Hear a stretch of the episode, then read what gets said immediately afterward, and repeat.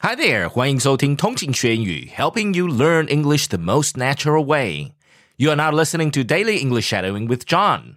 如果你是常常收听我们节目的通勤家族，那在广听我们节目后，一定有发现自己对听全音的抗拒，以及句子和单字语感的熟悉度逐渐的增加。那再来，应该挑战什么呢？就可以强化口说啦。我们可以将你每集从听三遍缩减到听两遍或一遍，剩下的时间专注于朗读或跟读，作为下一步的挑战。这周就让自己尝试挑战看看。欢迎在单集简介里的留言连接跟我分享你挑战的感想哦。Are you ready? Let's get started.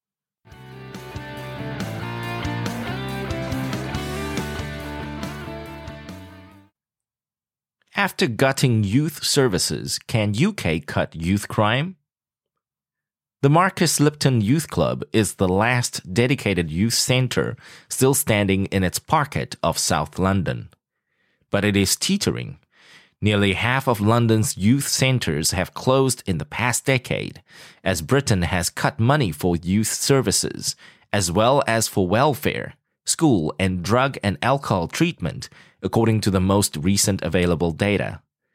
Marcus Lipton used to count on hundreds of thousands of pounds a year in government funding. Now it gets nearly zero. Just look around you, said Ira Campbell, 55, the manager of the club, which offers counseling, warm meals, and sports for young people. This place is a safe haven. Marcus Lipton lies in the shadow of the Loughborough Estate public housing project, where two of the Conservative government's longtime priorities, fighting crime and trying to reduce the budget deficit, collide. Prime Minister Rishi Sunak is building new prisons and recruiting more police officers as part of his party's pledge to be tough on crime.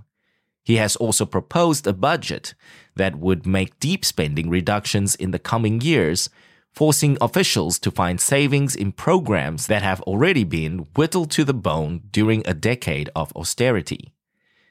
Budget cuts during that decade, instituted in response to the global financial crisis of 2008, hit the poorest neighborhoods of Britain's capital particularly hard, according to the Institute for Government, an independent research group in London.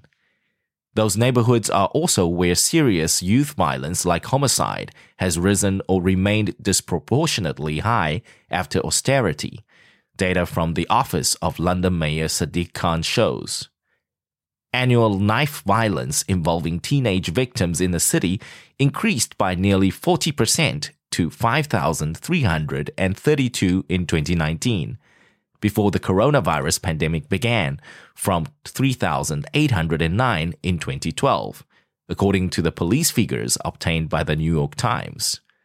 There was later a dip in serious youth violence during virus related lockdowns, most likely because of reduced social contact.